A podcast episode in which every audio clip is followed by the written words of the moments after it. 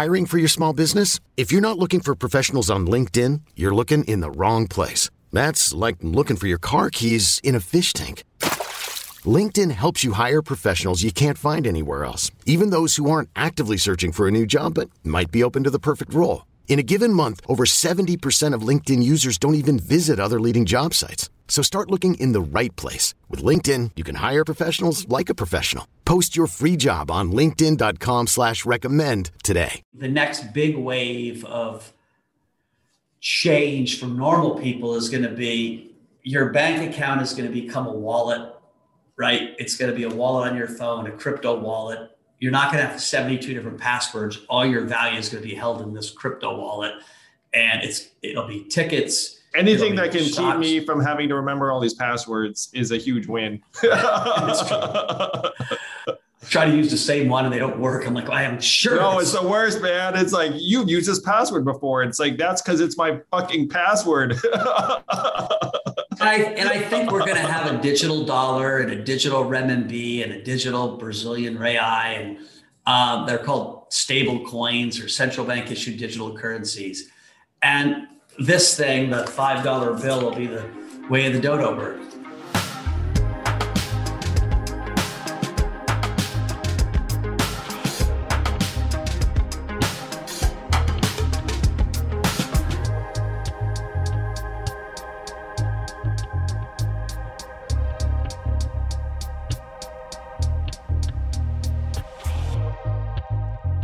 On today's episode of Yang Speaks, Mike Novogratz joins the pod to speak with Andrew. They talk crypto, they talk business, they talk what is going on in the world. They talk about his background a bit. This guy has done, he used to be a wrestler um, and then got into finance and now has gotten into philanthropy and cryptocurrency. It's a fascinating conversation between two, just call it unique minds. You're not going to want to miss it. It's one of the good Yang convos that you know what I'm talking about. So tune in. Mike Novogratz joining Yang Speaks right now.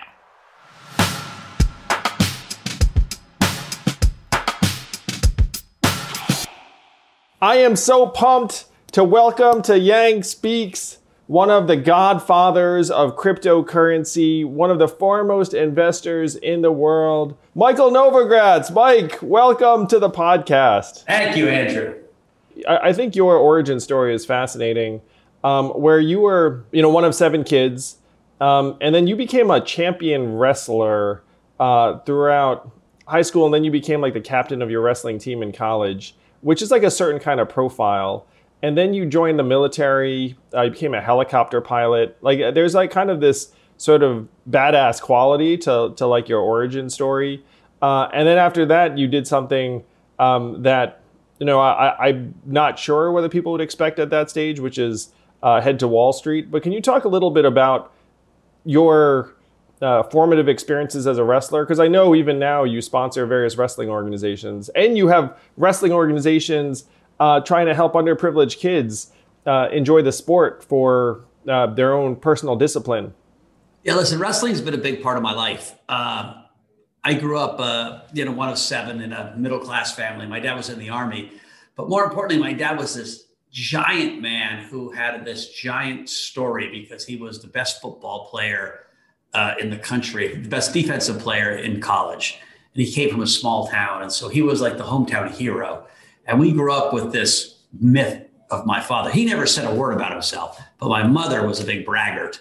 and, and, and you'd go to my grandmother's house and there were all these giant trophies, you know, blocks of granite and newspaper clippings. And you know, my father played on this very famous West Point team when they were the best team in the country. And uh, he met Vice President Nixon and had a big, you know, celebration at the White House. And so he was this hero.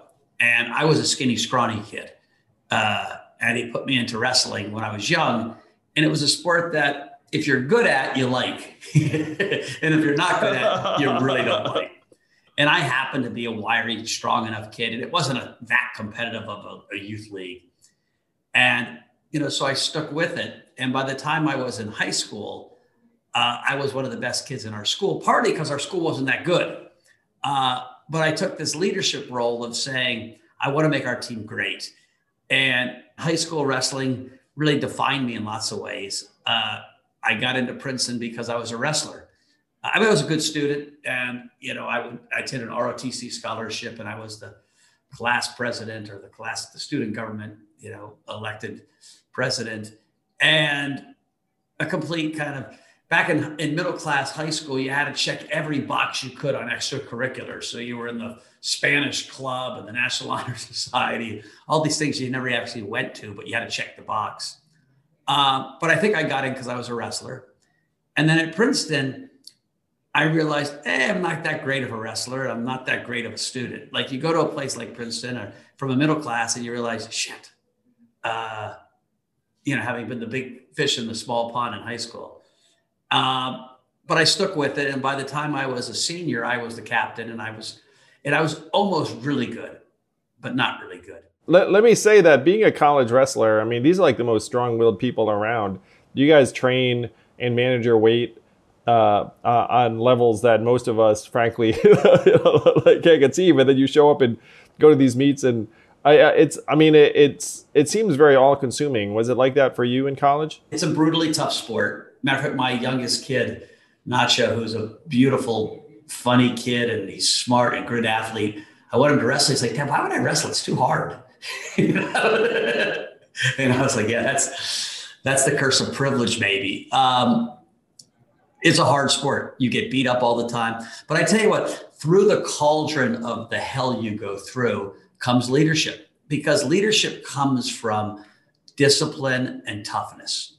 And it's not like a fake toughness, it's a real toughness because it really does suck when you're sucking at weight and you're tired and you don't want to do it anymore and you're getting the heck pounded out of you. And so you learn to lean into things, you learn to not be scared. And that's where leadership comes. I wrestled for one year in eighth grade. I was not good. Uh, and it was very, very difficult. And I have so much respect for everyone who wrestled competitively for years and years in high school and college and even beyond. Uh, it, it, really is such like a testament to what mind over body can can do because you know you have you have to just take so much punishment and put your body through so much. And you and I bonded over the fact that both of us are uh, MMA fans in part because we know what some of these athletes go through, uh, you know, in order to to compete at that level. I think that high level wrestlers can do anything under the sun. I mean, there, there was a guy that uh, Dan Bloom, if you're listening to this, uh, who we had in the first class adventure for America, who was like a near championship level wrestler at Wesleyan, and he could, you know, he could just make himself uh, do anything because of that discipline. So in your case, you took that discipline to the military. You you were in the um, National Guard and, and served as a helicopter pilot um, and saw, I think, a lot of the country. I remember talking to you about some of your experiences in, in various bases. I had an ROTC scholarship to go to school, and I was in some ways lucky that Reagan realized he had overbuilt up the army and there was a peace dividend coming in 1988. So he allowed people who were supposed to serve full time to join the National Guard.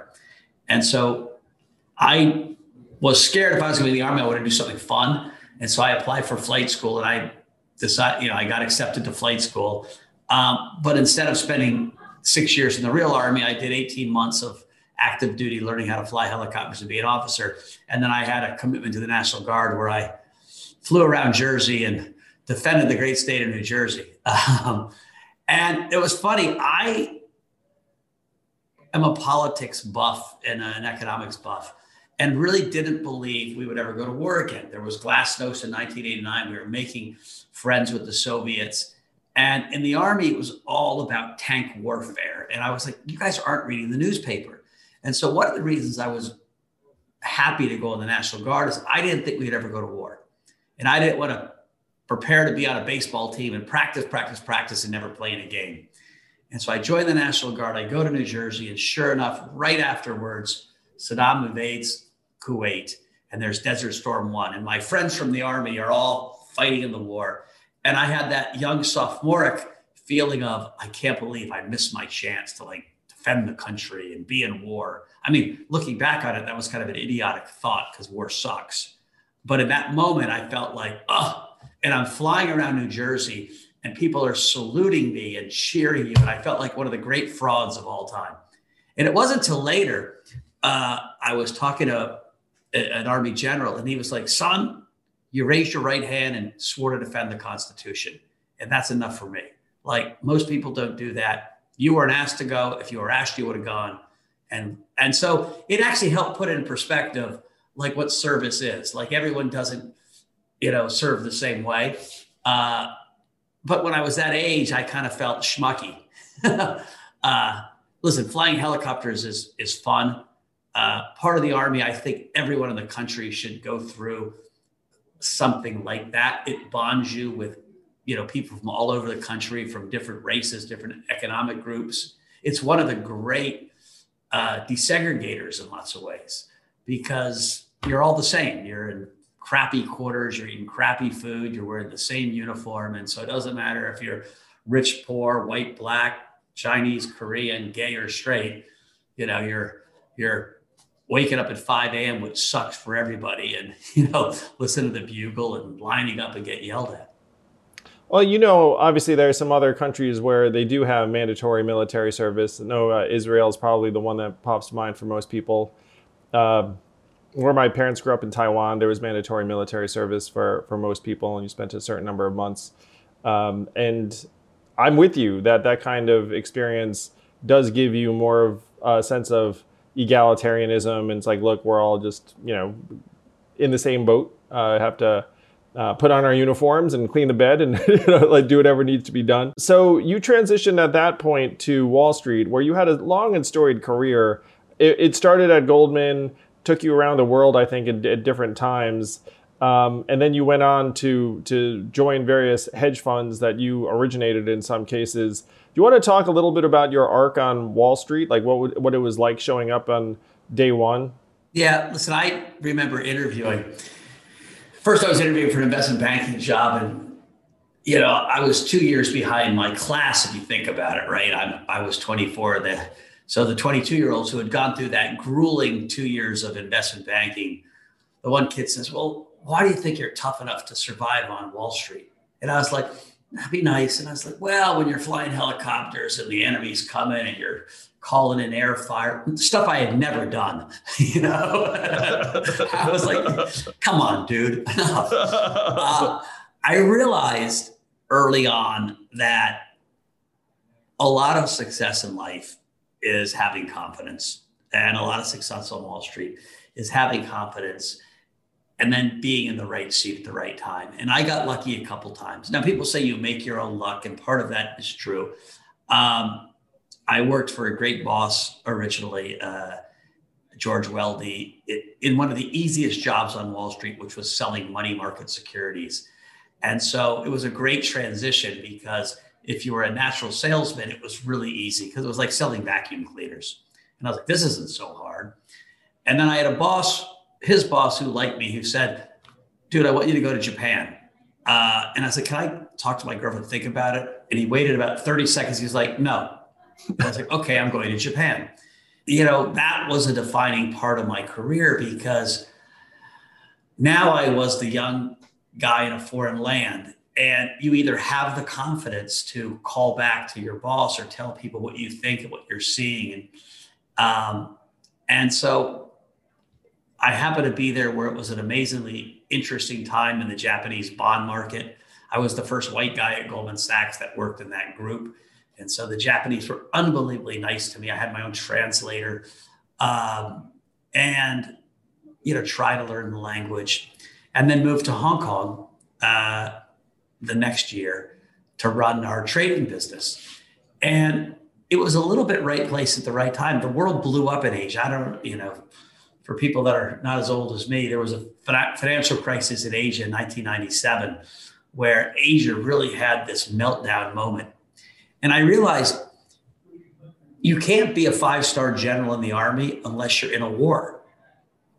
And I was in a financial war, and you can either be run over and bayoneted and killed, or you can get promoted.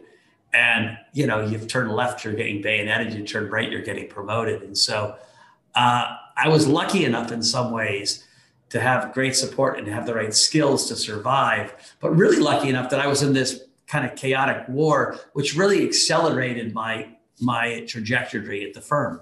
You know, if I was selling mortgages in Dallas, I'd probably still be here selling mortgages in Dallas. And so there's a lot of luck involved in what seat you're in at the time and do you take advantage of that seat. But that experience, I learned empathy in terms of empathy by means is like you realize your way of life is just a way of life. It's not the way of life. It's like people in other cult- cultures think differently, live differently.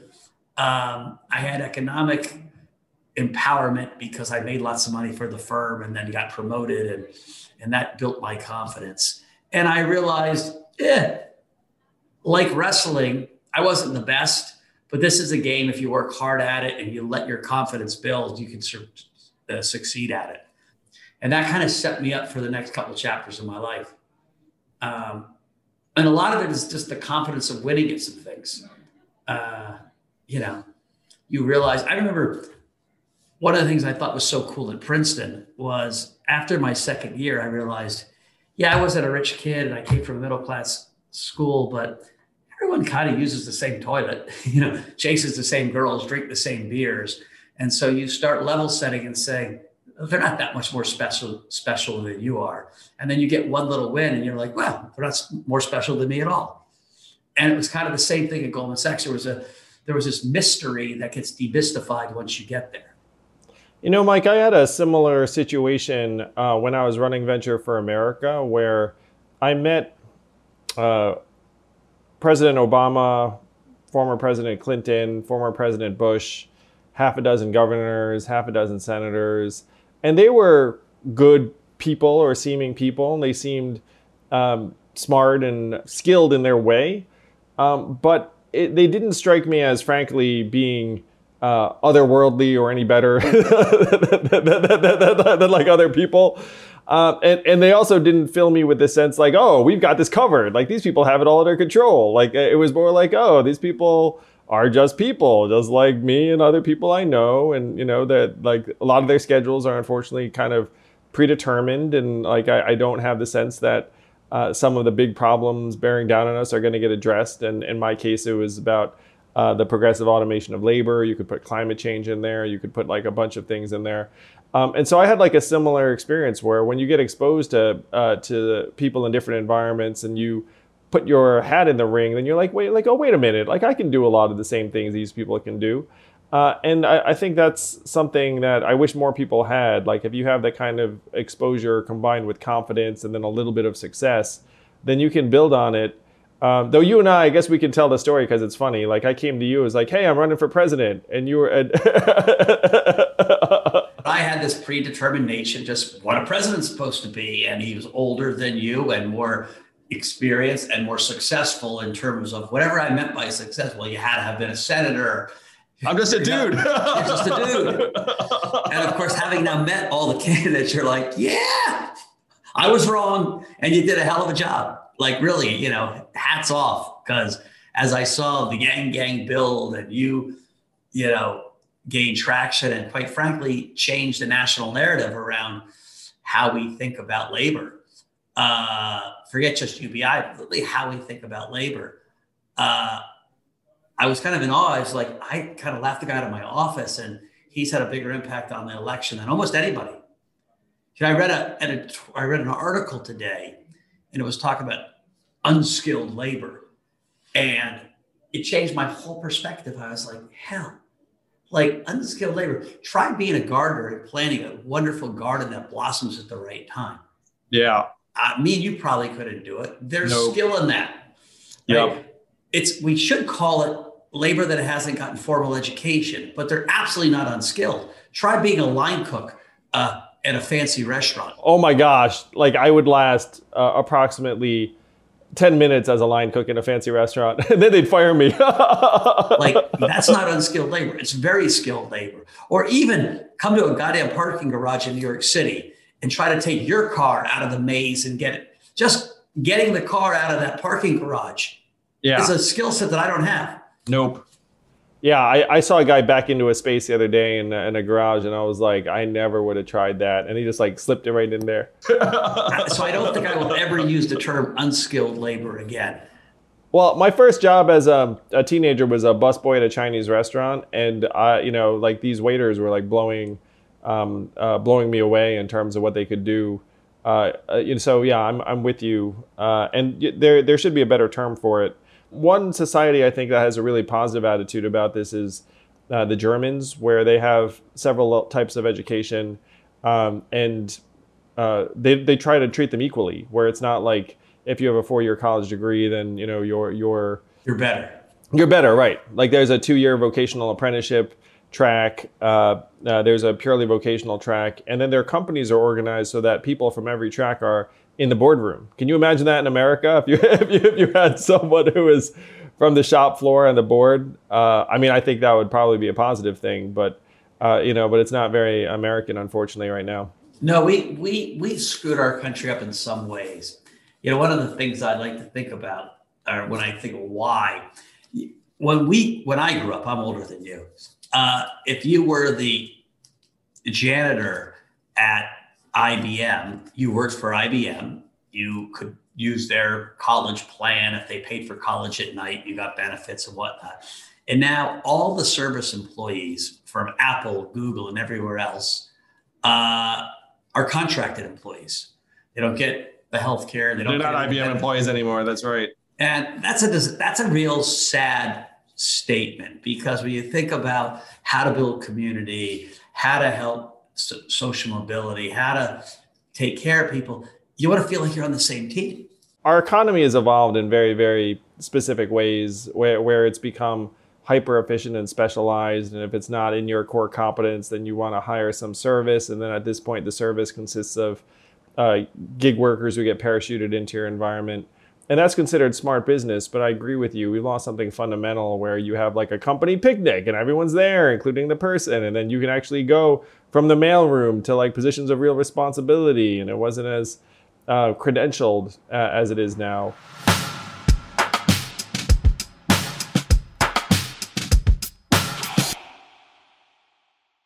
This podcast is sponsored by ExpressVPN. A few decades ago, private citizens used to be largely that private. What's changed? The internet. Think about everything you've browsed, searched for, watched, or tweeted. Now imagine all that data being crawled through, collected, and aggregated by third parties into a permanent public record your record.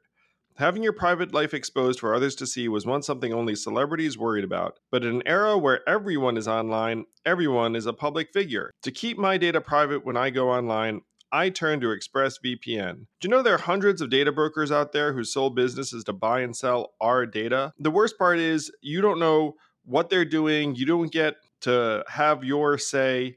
That's why I use ExpressVPN. Just hit one button and then your internet connection gets rerouted through an encrypted server.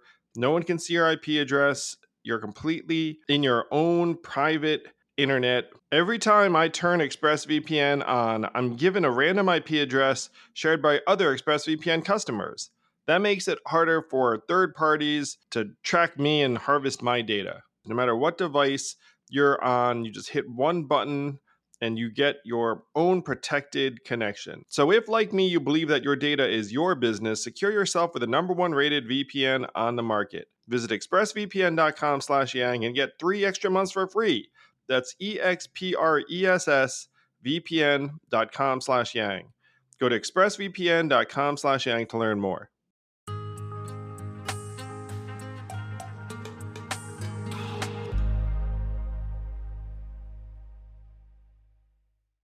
So it's funny because you and I were joking about this before, Mike, that when I was in your office saying I'm going to run for president, um, like I joke that I was like the cryptocurrency of presidential candidates because it was like the thing that like you know some people didn't see value in, and then it ended up uh, you know uh, doing something. So when did you first find out or hear about cryptocurrency? And then what was it that spurred you to make like a significant investment that now has, in my opinion, just you you single handedly helped change the trajectory and history of what cryptocurrencies are and how they're perceived.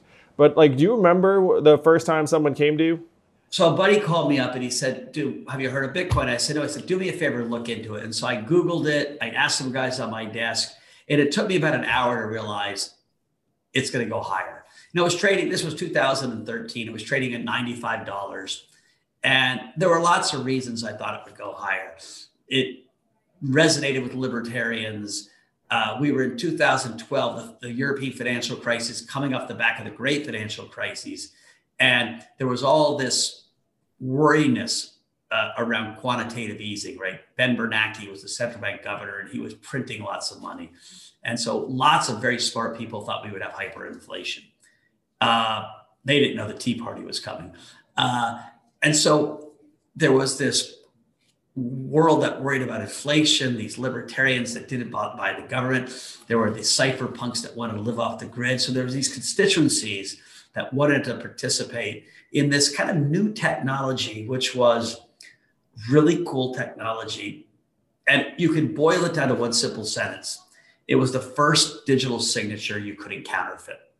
And because of that, we could have digital money for the first time. Before that, I would just be like, Yang sent me a Yang dollar. I'm going to make 5,000 of them and send them around. Right. But this blockchain thing, Satoshi's white paper thing said, if I send you a Yang dollar, it's only the Yang dollar. And that concept, I was like, that's really freaking cool. And so we, this new technology and all these constituents, plus the Chinese were buying, I was like, it's going to go up. And so I bought it originally as a speculative asset, thinking I'm a speculator, I'll be smart. Now I bought a lot of it, partly because I had a whole lot of fucking money, you know. and so when you're worth eight hundred million dollars to buy three million is it's a bet, but it's you know less than one percent of your net worth. Sure. What took courage was to talk about it publicly, to say, I actually think this is a really interesting technology. And I didn't do it overnight. I was actually kind of thrust onto the stage. I was written about in the, the FT because there were some reporters at a conference I thought where there was I didn't think there was press and I was waxing on about this. And next time and, and then I started getting I started getting asked to speak at the Oxford Union on TV. So I had to do more homework because I didn't want to look like an idiot.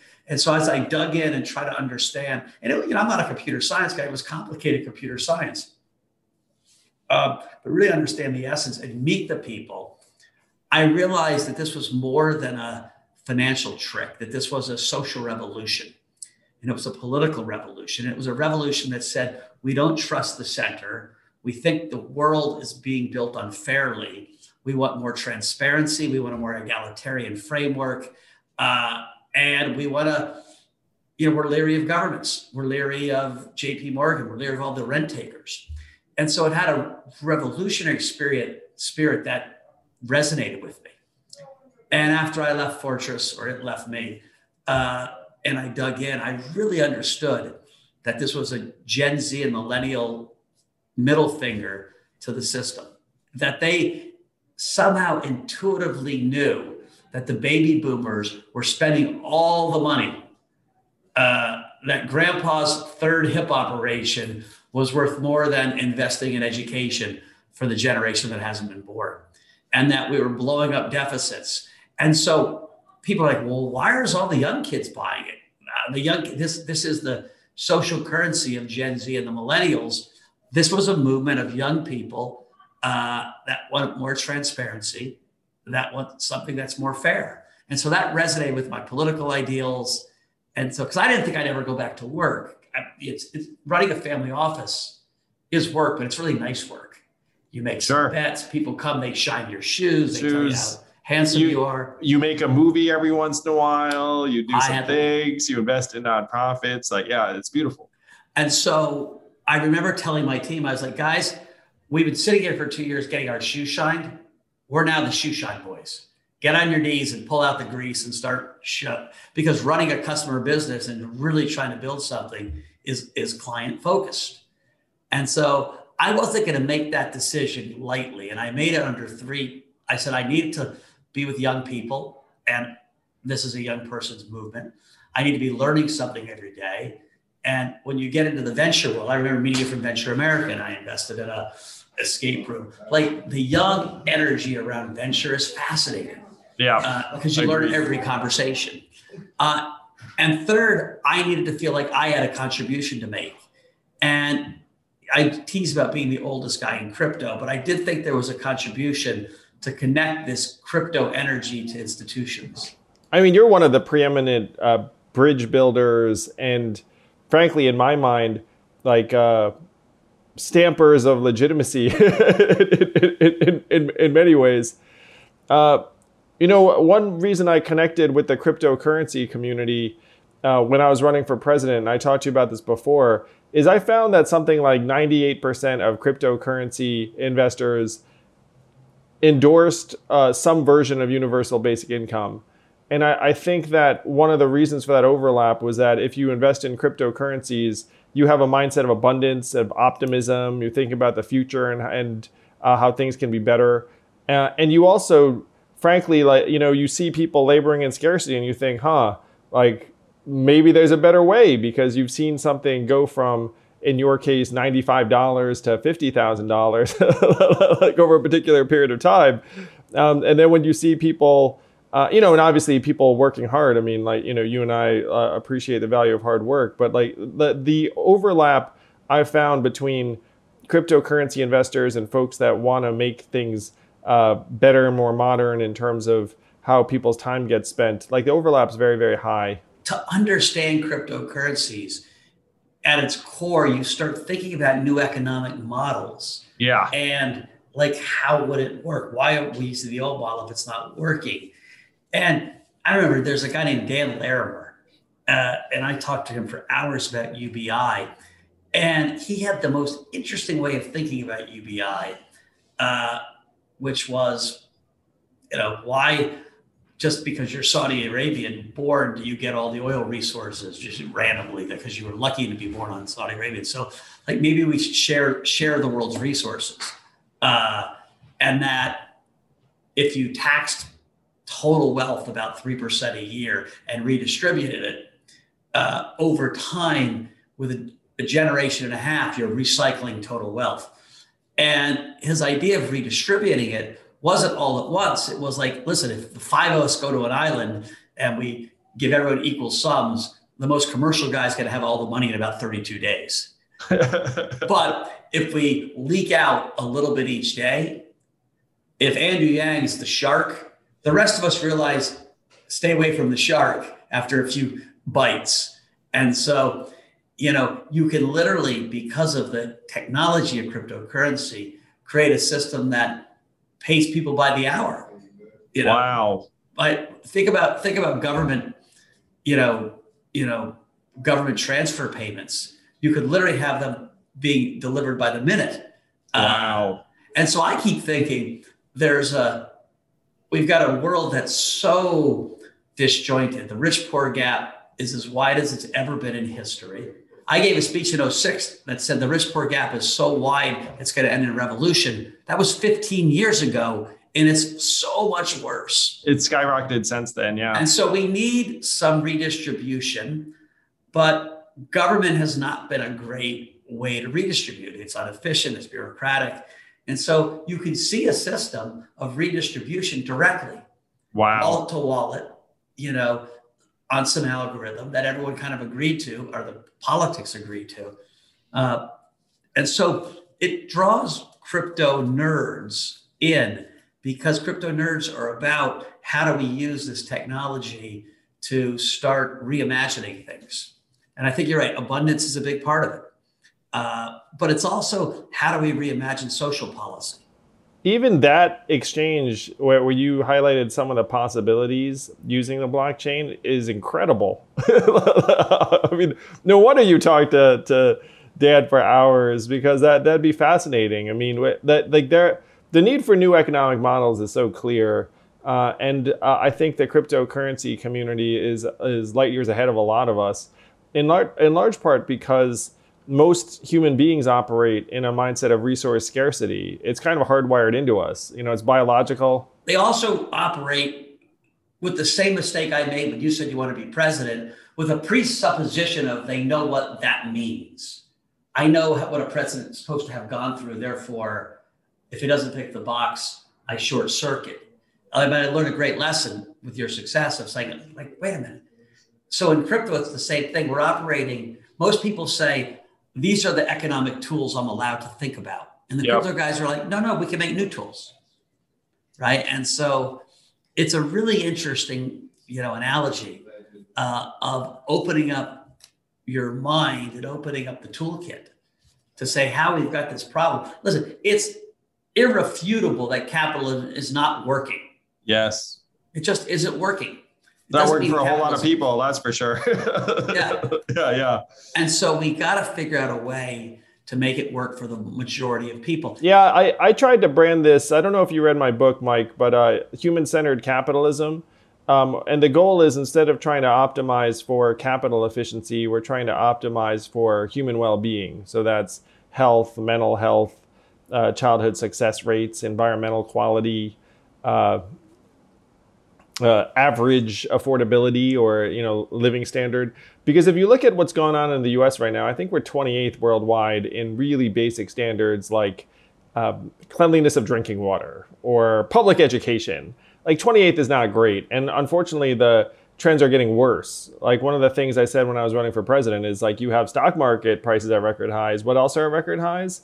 Indebtedness financial insecurity suicide uh, mental health disorders. Like you know, I mean, it, it's like uh, our uh, our economy is working on certain terms. If your goal is, let's say, GDP maximization or um, stock market values, but then most people are getting left behind by it. So the goal is to try and have new measurements that say, you know what, like we should be actually optimizing for how people are doing. And then if you did that, then all of a sudden you'd see, frankly, that uh, that there's like a misalignment. What are the current projects that Galaxy is involved with that you're excited about that are trying to uh, make bets in various ways or find new applications uh, of these technologies? We're invested all over the ecosystem.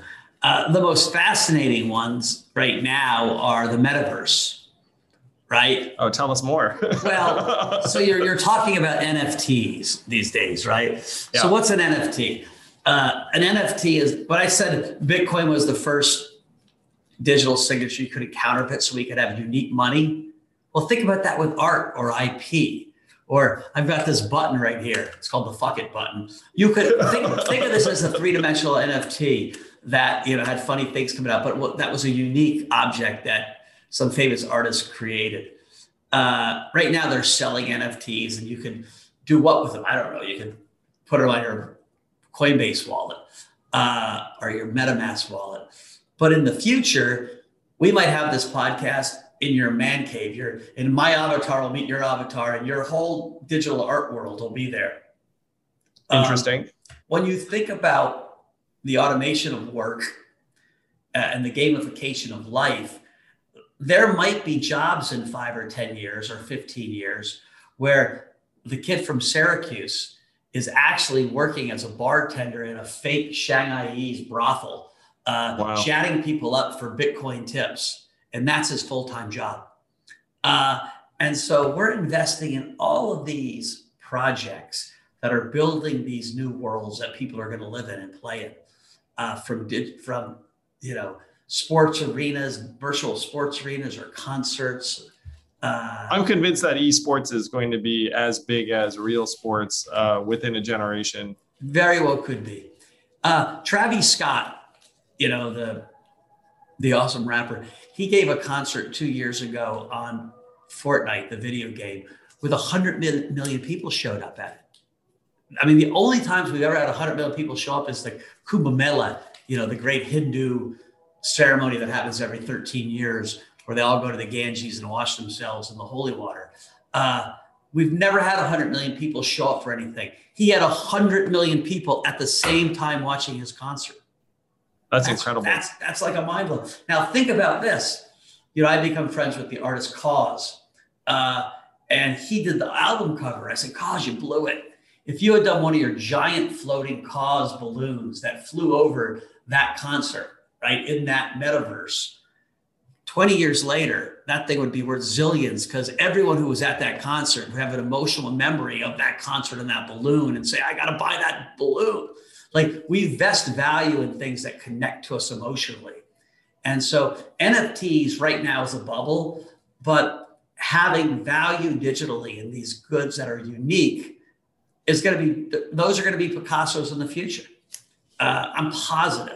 And so, from a financial perspective, investing in that infrastructure is cool. And from a where the world's going perspective, it's also like, you know, one of my my friends who's a futurist, he thinks a third of all jobs in 30 years will be virtual ones.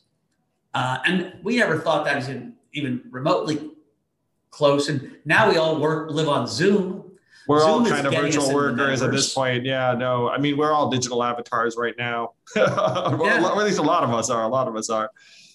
And so, you know, it's interesting. I think more practically, the next big wave of change from normal people is going to be your bank account is going to become a wallet, right? It's going to be a wallet on your phone, a crypto wallet you're not going to have 72 different passwords. All your value is going to be held in this crypto wallet, and it's it'll be tickets. Anything that can stocks. keep me from having to remember all these passwords is a huge win. try to use the same one and they don't work. I'm like, I am sure. No, it's the worst, man. It's like you've used this password before. It's like that's because it's my fucking password. and, I, and I think we're going to have a digital dollar and a digital renminbi and a digital Brazilian real, and um, they're called stable coins or central bank issued digital currencies. And this thing, the five dollar bill, will be the way of the dodo bird, and wow. that'll happen in the next five to ten years. Uh, and it's different than the digital money we have today right? Those are closed ecosystems. So if I Venmo you money, I can Venmo you 1500 bucks, but not more. And I can't do it if you're overseas. And that's just a book accounting from, you know, Venmo to Venmo. Pretty soon, it's going to be like I gave you that money and it's no longer in my possession, it's in your possession. And you'll be able to do it all over the world. Think about it. I can take a picture of myself in a funny position and send it in one of 40 different apps across the world in a millisecond. Think about how many pixels and how complicated a picture is, but I can't send money right now. If I sent your parents in, in Taiwan money, it would take me three days and cost me a fortune, and I have to wire the money. I call my bank. Call, I don't know if your parents are in Taiwan, so I made. Oh, they are. No, that was correct. uh, what do they think about Andrew Yang American? Oh, you know, one of my favorite stories, uh, Mike, was I was running for president. I was uh, busting my ass. Uh, I was in Iowa, um, and I heard this story that um, in Taiwan they were watching the presidential debates uh, to cheer me on. I was like the folk hero over there, and then my dad went to like a watch party in Taipei and then said, "That's my son," and then everyone was like, "Yay!" Then everyone like like bought my dad a drink, and he was like the proud papa, you know, at at this Taiwanese uh, theater and that gave me so much joy and, and happiness because like i was you know on the other side of the world in iowa like trying to make it happen. And uh, and the fact that my dad was you know like uh, getting drinks bought for him like across the world it, it, made me really happy. Well and it talks about how interconnected the world has gotten. You know it's so weird as we went through trumpism and we were like pulling back. I was like you can't pull back. Like the world is so connected. Pollution in one part of the world goes to the other part of the world right? Economic chaos in one part of the world goes to the other part of the world. Virus starts in China and now it's blowing up in India. Like to think we can live isolated is just fool's thinking. Oh, you know, I, talking to you, Mike, it's expanded my mind. So you have your own podcast, Next with Novo, where you have on various folks to talk about what you see coming. Um, what are the best ways that people can keep up with you? I'm an active Twitterer at Novogratz on Twitter. Uh, you know, it's funny because I do a lot of criminal justice work and I do a lot of crypto. And those two communities don't always see eye to eye. the crypto community can be very libertarian.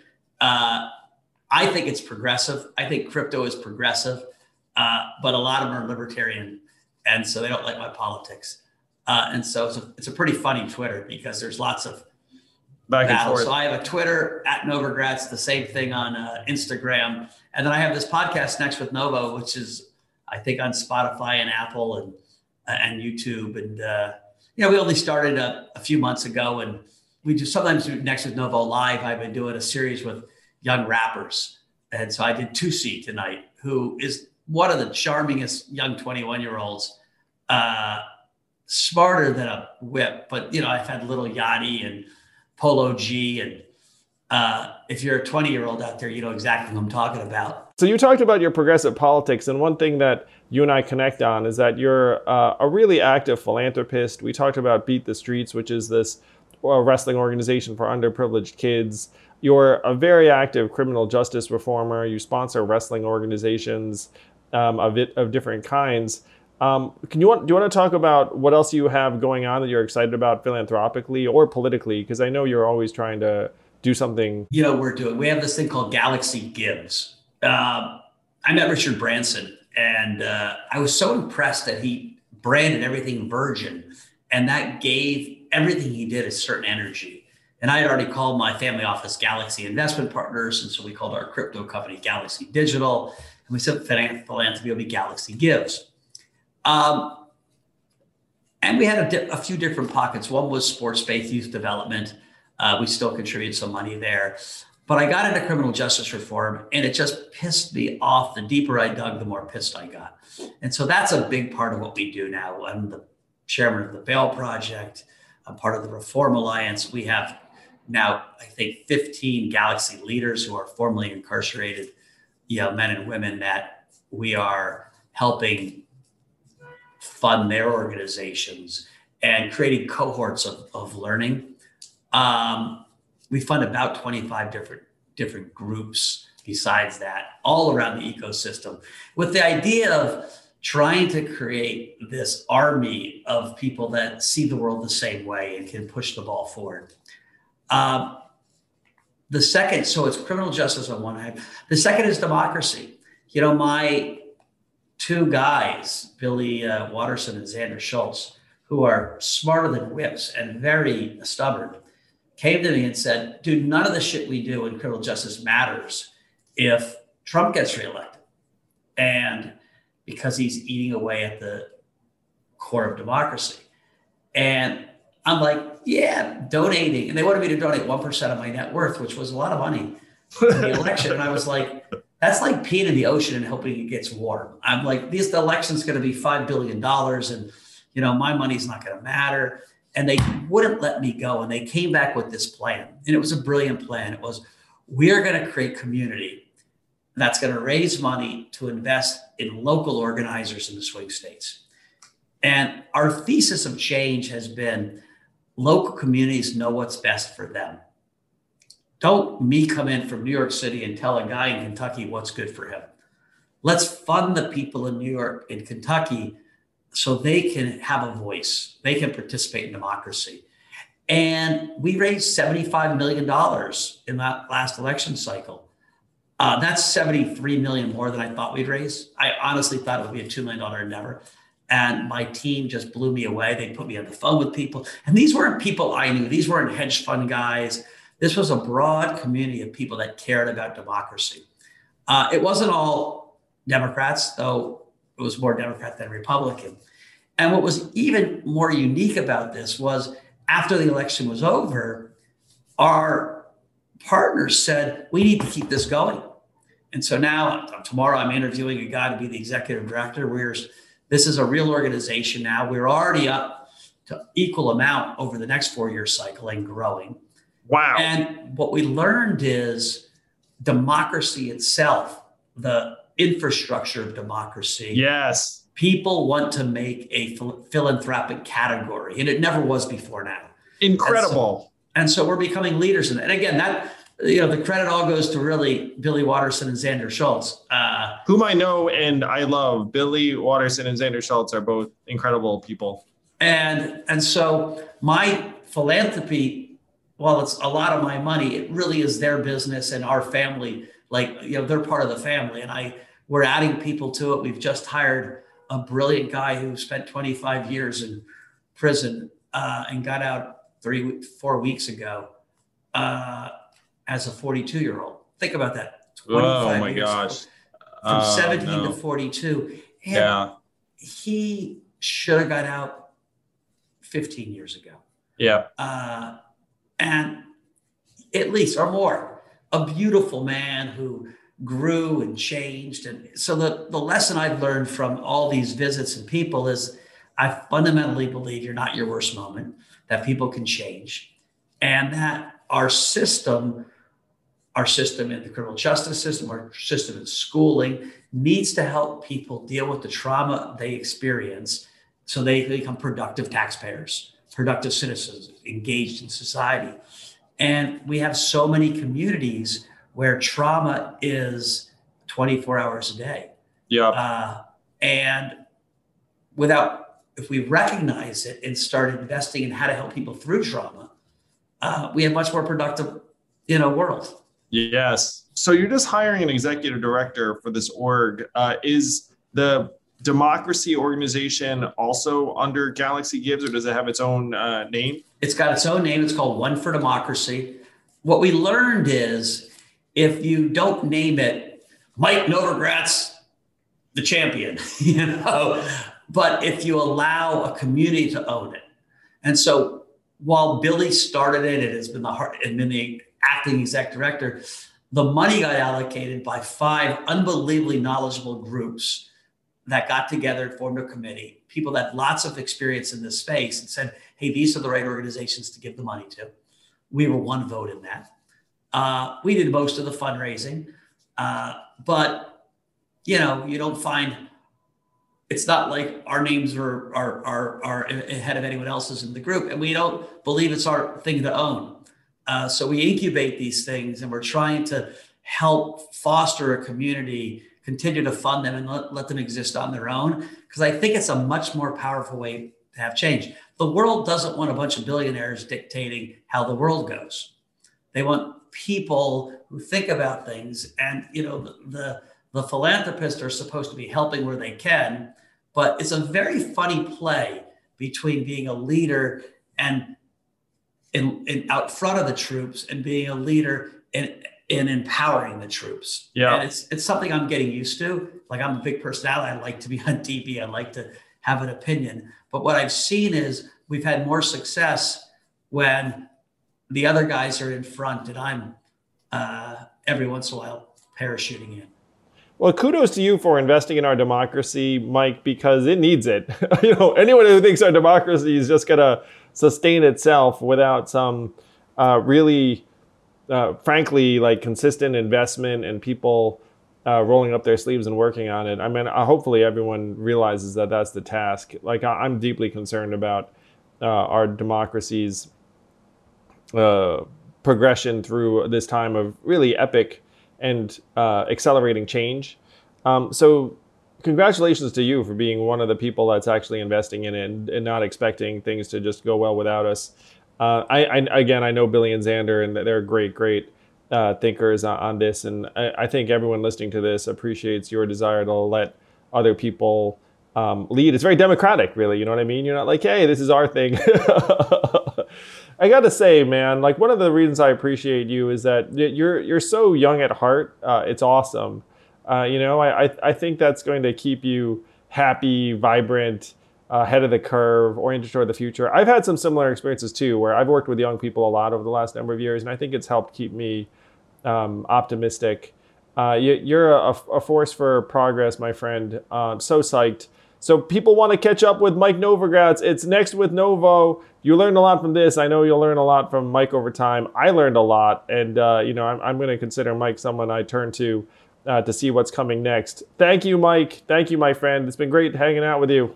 Lots of fun on a Saturday night.